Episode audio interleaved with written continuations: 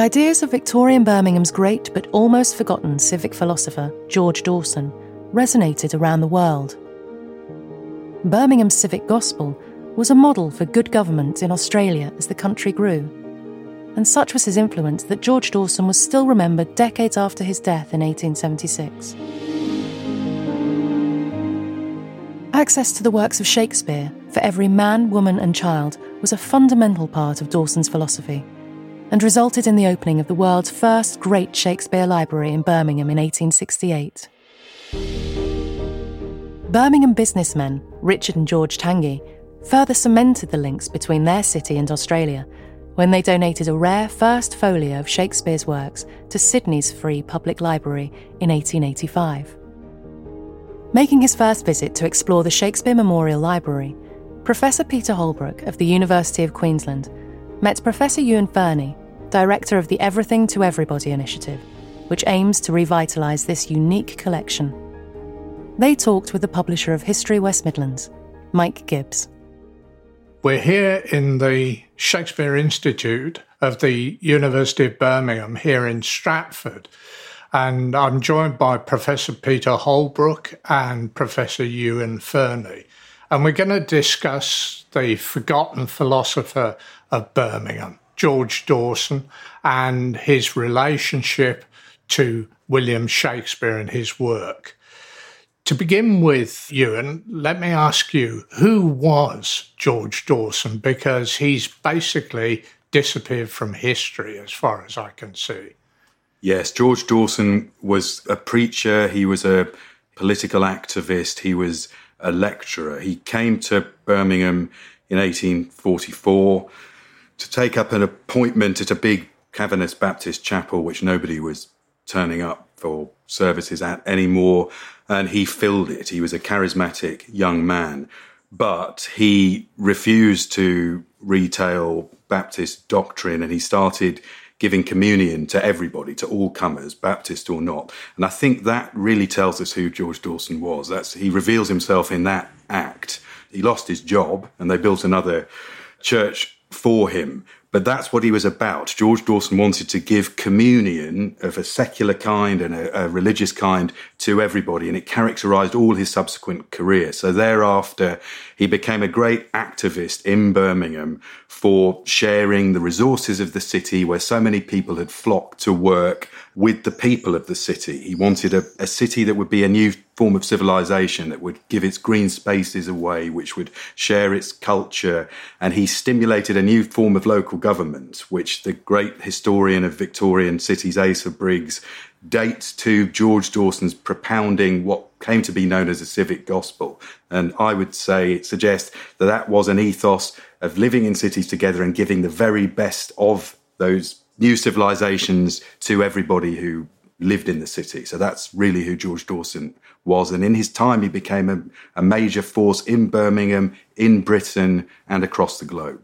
And why are we sitting here in the Shakespeare Institute talking about George Dawson? Well, that's also a good question. But George Dawson was also a great Shakespearean. He was the life president of Birmingham's Our Shakespeare Club, and the Our tells you something that there's a different kind of Shakespeare club, a Shakespeare for Birmingham, which was a city that was inventing itself as the, arguably the first modern city. And Dawson felt that Shakespeare mattered, and he mattered not just because he's a great poet, but because, according to Dawson, Shakespeare's populousness, the fact that he dramatizes stories about an extraordinary range of characters are all kind of rubbing along together was an image of the new life we could live in a modern world which was making city life as if for the first time. So dawson took Shakespeare as a sort of lodestar for the kind of city he wanted to see created. And he wasn't just a talker, he was somebody who invented institutions, who campaigned for the rights of working people, who went out to the people and gave them Shakespeare lectures in mechanics institutes, in the Birmingham Midland Institute, which was all about making great culture available to ordinary people and across on lecture tours across Britain. He was known as Brummagem Dawson, very identified with the city he'd adopted, and he stood for a new kind of attitude to culture which Birmingham sought to propound. And listeners can learn more about Dawson from earlier podcasts that you've done for History West Midlands Absolutely. about Dawson and about Shakespeare. Absolutely. But Peter, his influence reached out well beyond Birmingham, beyond Britain, and beyond Europe. Absolutely. I visited actually for the first time yesterday Birmingham, and I looked at the collection that Ewan is wanting to make much more widely available to people both in Birmingham but people generally. It was fascinating to me to see that there are some Australian items in the Shakespeare collection that um, is really an outgrowth of Dawson's influence in Birmingham and is now held at the library. But Dawson never visited Australia himself but he was certainly known there. And I think what came to be known as, as his civic gospel, that's a really an idea that, that cities should be places not where people simply work and, and whatnot, but where they can flourish. And that ambition for the future was something that I think in certain ways was realised in Australia. But in terms of actual influence and direct connection, there's one very, very important connection, which is that Australia has one copy of the really precious book, which is the Shakespeare First Folio. That's to say, the book that was published in, in London in 1623, seven years after Shakespeare's death, and which contains most of the plays, and which actually, if that book had not been published, half of Shakespeare's works would have disappeared from history. There is a one copy of this very, very precious book in Australia, in the Sydney State Library, and that was given to the people of Australia by two of Dawson's followers, the Tangye brothers. I hope I've got the pronunciation right. But I, I saw when I went to the Birmingham City Museum yesterday, there's a wonderful plaque to the memory of those two who were very, very instrumental in setting up that wonderful museum, which I spent a few hours in yesterday. And the Tangye brothers, Richard and George Tangye, visited Australia in the 1880s and they donated a copy of the first folio to uh, the people of Australia. And it's still there. And it's in this wonderful oak casket, which was made in the, in the Birmingham Arts and Crafts style. And there it is. It's on display in a very lovely room in that library down in Australia called the Shakespeare Room. And so, you know, that was an indirect connection of Dawson. You know, the Tangye brothers, who I think were trying to flog their, they were engineers, weren't they? And they were trying to uh, sell some of their pumps, I think it was, down there. But as well, they took a really keen interest in public institutions. And that was the Dawson spirit, you know, this connection, or this commitment rather, not just to making a, a, quid, but also to promoting a civic life. And they clearly thought Shakespeare was part of that. So I, I found that fascinating. And there, there, are other connections too. Dawson had other followers who went down there. We were talking about this just yesterday. There was one called uh, Robert William Dale, who was a congregational minister, and who at one point was offered a pastorate at Melbourne. He turned that down. That was in the 1860s. But much later, he toured Australia. He was hugely impressed by what he called the buoyant faith of Australians in the future. I mean, Australia in those days was a rather progressive place, you know, with really progressive social legislation, like the eight hour day and things like that. And uh, I didn't see it, but there is a statue of Dale, isn't there, in the rebuilt Carrs Lane Chapel opposite Moor Street Station. But Dale was very much a, follower of Dawson. So he was down there spreading the civic gospel. And uh, I just think there's so much to find out about this impact of Birmingham on such a faraway place, all, all the way down from where I, I come.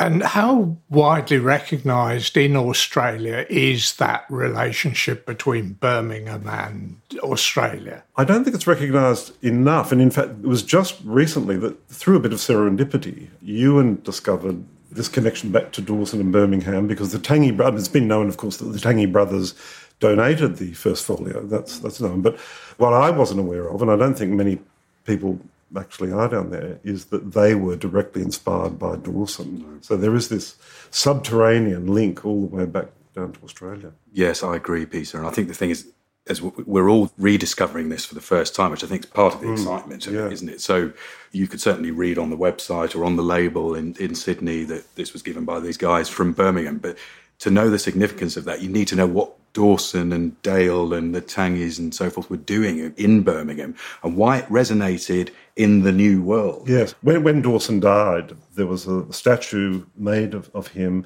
erected, uh, I think it was outside the current library in, the, yeah, in, in, square. in Chamberlain Square, which is Square. just currently Yeah. being re, re, Yeah. remodeled again. Yeah. Um, and if your project succeeds, you know, uh, I, th- I think the plan is to, if possible, to have that uh, re-erected in the lobby of the museum, which would be very fitting because he is, as I understand it, very much the inspiration for the museum. But this was what was said at the unveiling of that first statue, and here's the Australian connection that.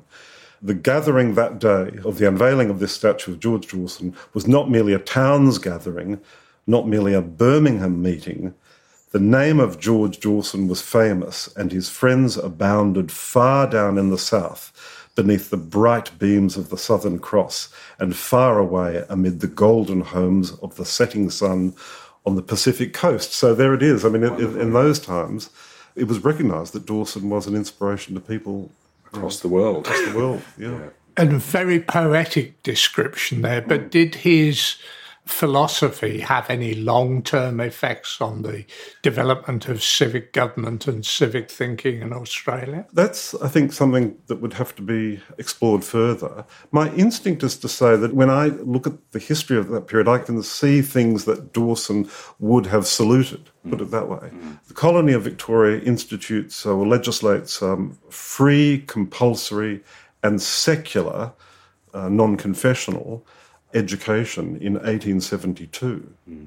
That's it's a separate development, of course, but it's certainly in line with this kind of civic gospel. That's the idea that the non-sectarian Yes, uh, vision of a city that Dawson. Uh, absolutely. yeah. And it, I mean, it's almost exactly contemporary with the Birmingham Education League and the foundation of the National Education League in Birmingham, hmm. an occasion in which Dawson was present. Chamberlain, the great mayor of Birmingham, was a great activist for that and for precisely those things for free, compulsory. I forget the third. Free, compulsory, and secular education. Secular Now that- education. yeah, that's 1872, which is So so close. so close. Yeah.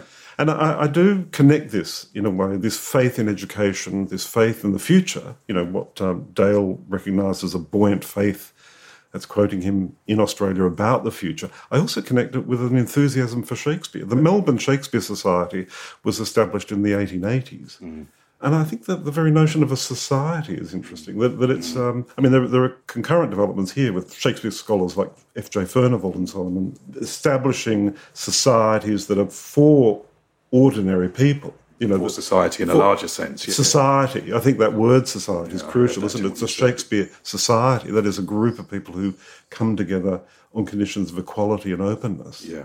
And it's particularly interesting, I think, that you're uncovering this relationship between Birmingham and Australia at a time when we're about to host in 2022 the Commonwealth Games. And the previous host of that was, in fact, Brisbane, where I come from. Yeah. Yeah. so, how are you and your group, Ewan, using that opportunity to revitalise interest in Dawson and Dawson and Shakespeare? It's a great opportunity. I mean, there are several things to say there. I mean, I spoke in Brisbane at Professor Holbrook's invitation a couple of years ago to a public audience about Dawson and was thrilled with the interest and reaction, which itself seemed to resonate between a kind of some sort of ethical vibration between a Brisbane audience even now and the memory of George Dawson. And one of the members of that audience, one of Peter's colleagues, said to me, I'm really interested in this, and I have an inkling that George Dawson mattered in Australia and perhaps even in Brisbane. And why don't you look it up in your hotel on the Australian Internet Newspaper Archive or some such thing? So I did, and the first thing that came up was an article from the Brisbane Telegraph in 1896, which read as follows Brisbane needs a Dawson, some fearless man who would preach persistently the gospel of civic elevation, deliverance from ignorant peddling, and from shameless littleness. Oh, for just one Dawson. I just couldn't believe it. I was in a Brisbane hotel opposite the Botanic Gardens. Peter had set me up really nicely. And this is 20 years after his death. So the sense that he stands for civic life, even in Brisbane. And I was in Brisbane talking about Dawson and being so well received and hosted. Brisbane, then, of course, and the Gold Coast hosted the Commonwealth Games later. Peter and I had been talking about these resonances that we started to discover, and this is before we knew that the Tangye brothers had given another Birmingham First Folio to Australia, the only First Folio in Australia. But what we were talking about then was the idea of the Commonwealth, which for Dawson meant above all common wealth. It was the wealth that was held in mm. common. Mm. And of course, he wanted that for the city. He said that. He said, the time has come to give everything to everybody. And we took the name of our project from that quotation. And what he wanted was a commonwealth. All wealth should be held in common. The very best things that we collectively own must be owned by all of us. That is our commonwealth. In Birmingham, we're trialing that for the world and with the world, and we want to encourage that. So I think we were really struck by that, weren't we? Yes. I mean, that quotation is so interesting because it's connecting a love of culture and of education, not with, as, as, it so often is, a way of marking yourself off from other people and the common herd. Sort of that's right. You know, sort of saying, well, we have this, and it makes us somehow, you know, toffs and, and better than you and all that. It's it's rather about how does he say it, civic elevation. And I think also the reason that that message seems to resonate now, and actually, despite the sort of rather antique language, it doesn't seem, at least to me, an antique idea. It's because you know people do want this sense of togetherness. Mm. You know, it's it's a vision of a society where you know via culture, via art, and so on, people can be you know together rather than what's the phrase? Rather than ignorant peddling, just trying to rip each other off, as it were. You know, and rather from just thinking very small thoughts about how I I can get I my can get on. how I can get on. You know no, it's something a bit more ambitious about what a society, what a country can be like, what a nation can be like. Yeah. That's really quite inspiring. I think so too. And the collection we showed Peter a bit of yesterday is a Commonwealth collection. It boasts holdings in 93. Tell, tell us a bit more about the collection and how you're trying to unlock it the Birmingham Shakespeare Memorial Library, which is housed in the iconic Library of Birmingham in Centenary Square, is the first great Shakespeare library in the world. I mean, I never tire of saying it. That's an amazing thing. And secondly, it's the only such library that belongs to all the people of the city to whom it was given. And our project, the Everything to Everybody project, is about unlocking that great cultural resource and that heritage, that ethos of everything to everybody of a kind of commonwealth, cultural wealth that's held in common across the city once more. It's an amazing thing. It has around 100,000 holdings in 93 languages, not just books, but images and posters and programs and production photographs and works of art and, and so on. And these belong to me and they belong to everybody, everybody who lives in Birmingham, whether they're a Shakespeare professor like me, or whether they work a lathe, or whether they work in digital marketing or in the corner shop, you know, these treasures are theirs. Mm. And the idea of the Commonwealth and the Commonwealth coming to Birmingham is an amazing opportunity to say, this belongs to all the people of the city. And it's an international collection. It's not an inward looking collection. It's not just a local history thing. It's a wonderful piece of local history, but it's local history that absolutely opens out across the whole globe and stretches a hand out to Australia. Yes. I was really struck. If I can just come in there, I mean, the sheer diversity of languages that are yeah. represented. And I know that Birmingham is a really diverse city. Yes. And it's fascinating to think of those translations. We looked yesterday at yeah. translations of, I think it was um, Othello into, into Tamil yeah. or into Bengali. Extraordinary. And Peter, you're an internationally renowned Shakespeare scholar. Did you know the collection was there? I didn't. I come to Stratford, I've been here many times. And I think this is actually another, so it's opened my eyes just to the way that Stratford itself is, of course, part of the, the, West Midlands. It's connected to Birmingham. As, I mean, I'm afraid, perhaps it's just an effect of, you know, flying into Heathrow and getting the train up here. I think of Stratford as a sort of satellite of London, as it were. It's not that far away. But You're not going to be popular with that. I've got to watch my words here. But, but I have to say, Actually, I have flown into Birmingham, by the way, which is a much easier way to get to Stratford. No, I mean, seriously, it has opened my eyes to the fact that Stratford is part of this region. It's not just part of metropolitan global culture, which of course it is. It's part of Birmingham's history and the history of this region. And I am embarrassed actually to say that I did not know about the Shakespeare collection there. It is an astonishing collection, something like 100,000 items.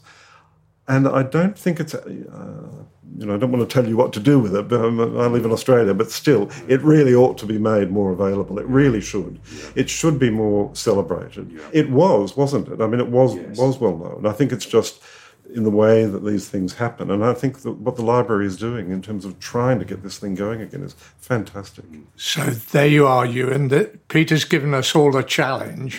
what are you going to do about it, and how's it progressing? Yes, well, we're in the, the fortunate and challenging position in that we have a grant from the National Lottery Heritage Fund to apply for a larger grant from the same body. We have the support of the University of Birmingham to the highest level, including the Vice Chancellor's personal support. We have the support of Birmingham City Council right up to the top, including the that of the leader, Ian Ward. We're very grateful to the patronage and support of History West Midlands also. So we're developing a project, and there are two things we want to do. One, we need to unlock the memory of this collection. We almost need to physically unlock the collection mm, and, and mm. give it again give it freshly to the people who own it. So there's some very practical things there. As you saw, Peter, it doesn't have a digital catalogue. I mean, that simply mm-hmm. mm-hmm. makes it not fit for purpose in today's mm-hmm. information hungry world. So we'll do that. We'll digitize the catalogue. There's a seven volume, I showed you it, a, a, a huge hardback catalogue, but that needs to be online and we will digitize some of the most handsome and extraordinary and quirky mm. elements of the collection. So people like you yourself in mm. Brisbane or in China or wherever it may be can see it, can find it. Mm. And that sense of kind of commonwealth, our contemporary technology makes that massively possible, doesn't it, in a new way. So that's one thing we'll do. But we also recognize that there are sort of invisible cultural barriers, aren't there, to feeling that you yourself whatever your background or wherever you're from or whatever your educational attainments or otherwise or whatever your line of work that you yourself own for instance perhaps the greatest secular book in the world because there's a there's mm. there's a Shakespeare first folio in this collection it's the only one in the world that was bought for everybody so it belongs to everybody in Sparkbrook or you know King's Heath or mm. um, Aston or whatever it's theirs but we recognise that there's a job to do. I mean, a posh Shakespeare professor from Stratford saying, you know, this really is yours. It's got to be more active than that. We've really got to give it away. We've got to stimulate that sense of ownership. So we've got various ideas. One is that we'll take the first folio out to the people who own it and we'll take it to some interesting places. And for instance, the Children's Hospital are interested in us having it there. The prisoner would like us to take mm. it inside. The Bullring shopping centre would like us to exhibit it there, various such places. The Muath Centre, which is a big Muslim heritage centre, would like us to take it there too. Mm. And then other things, family days, community co curated exhibitions, neighbourhood productions, and so on. We want to give it away so people really feel they can make it theirs. And that makes the collection more alive and more shared. And does that catalyse you, Peter, to do something similar in Australia? Well, one of the things I've been talking about with some colleagues down in Australia at uh, the University of Sydney, Professor Liam Semler, and also at the University of Melbourne, um, Professor David McInnis, is we really want to make sure that Australians know about this wonderful book, The First Folio, which has this Birmingham genealogy. And uh, we're in talks with the State Library. We're hoping that we can do something along those lines. And of course, you know, that's just the tip of the iceberg. I mean, there's a lot more Shakespeareana in that collection, that wonderful collection, mm. and in other places in Australia. And I'm very much inspired by Ewan's commitment to this idea of making this stuff actually available. And in a way that's not just, you know, you can come and sort of admire it, but rather you can engage with it on your own terms. Mm. And that's the tricky bit, isn't it? You know, I mean, some of these ideas, for example, of people have things to tell us about Yeah, it's hard to make sense of a Tamil translation of Othello if you don't happen to know Tamil. yeah. So one does need to go and talk to some Tamil speakers. And, and so bringing those Absolutely. objects out yeah. and perhaps bringing those communities yes. into relation with scholars and academics who can tell them about, I don't know what it'd be, the history of Tamil speakers in Britain, etc. Absolutely. You know, that's a wonderful. So you get the, uh, the possibility of all of these different conversations. Communities of learning and reciprocal learning. And so, yeah, yes, fantastic. Yeah, yeah. And finally, Ewan, where can listeners learn more about everything to everybody? Listeners uh, can learn more about the project on the project website, and our address is everything to everybody, all one word, all lowercase, dot bham dot ac dot uk. And there's a get involved page which has a whole menu of different things that communities and individuals might like to sign up for, such as family days. And you can click through and you'll get a, a more detailed menu for that particular activity and you can click through again and there's an expression of interest form that can be sent back to us and you can propose things to us which you know propose how that you would like to see this great collection reanimated in a way that would be of interest to you. So there's that. There are videos many of them handsomely gifted by history west midlands to us on that site. There are podcasts like this. There are articles. There's a splendidly illustrated digital booklet of the Shakespeare collection because we're really eager for people to see that it isn't just dusty old books such as really scholarly people might be mm. interested in. There are amazing images. There's the whole of cultural history is there. So much of the world is there.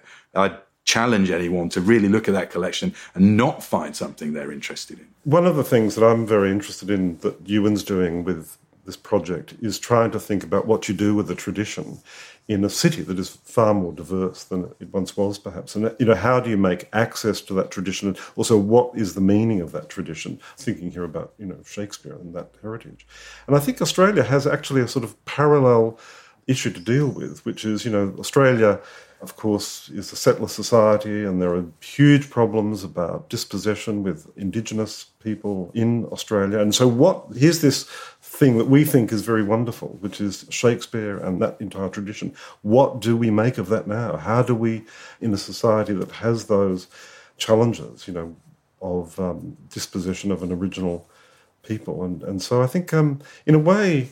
Both places, you know, Birmingham in its way Australia, in its way, are dealing with what you make of a tradition, a tradition that's precious, but also has to be, in your language, you know, reanimated and made meaningful for a different world. A whole new constituency. A whole new yeah, constituency. World, yeah, yeah. yeah, There are real challenges around that, and but I think that's what makes it exciting. Something you want to be involved in. Professor Holbrook, Professor Fernie, thank you very much indeed for a really, really interesting discussion. And Ewan, good luck with the HLF grant. Thank you very much. Thank you. Thank you, Mike. Thank you, Mike. You can learn more about the Everything to Everybody initiative and George Dawson at our website, www.historywm.com, where you can also download a free introductory booklet. If you would like to get involved with the initiative, visit their website, everythingtoeverybody.bham.ac.uk.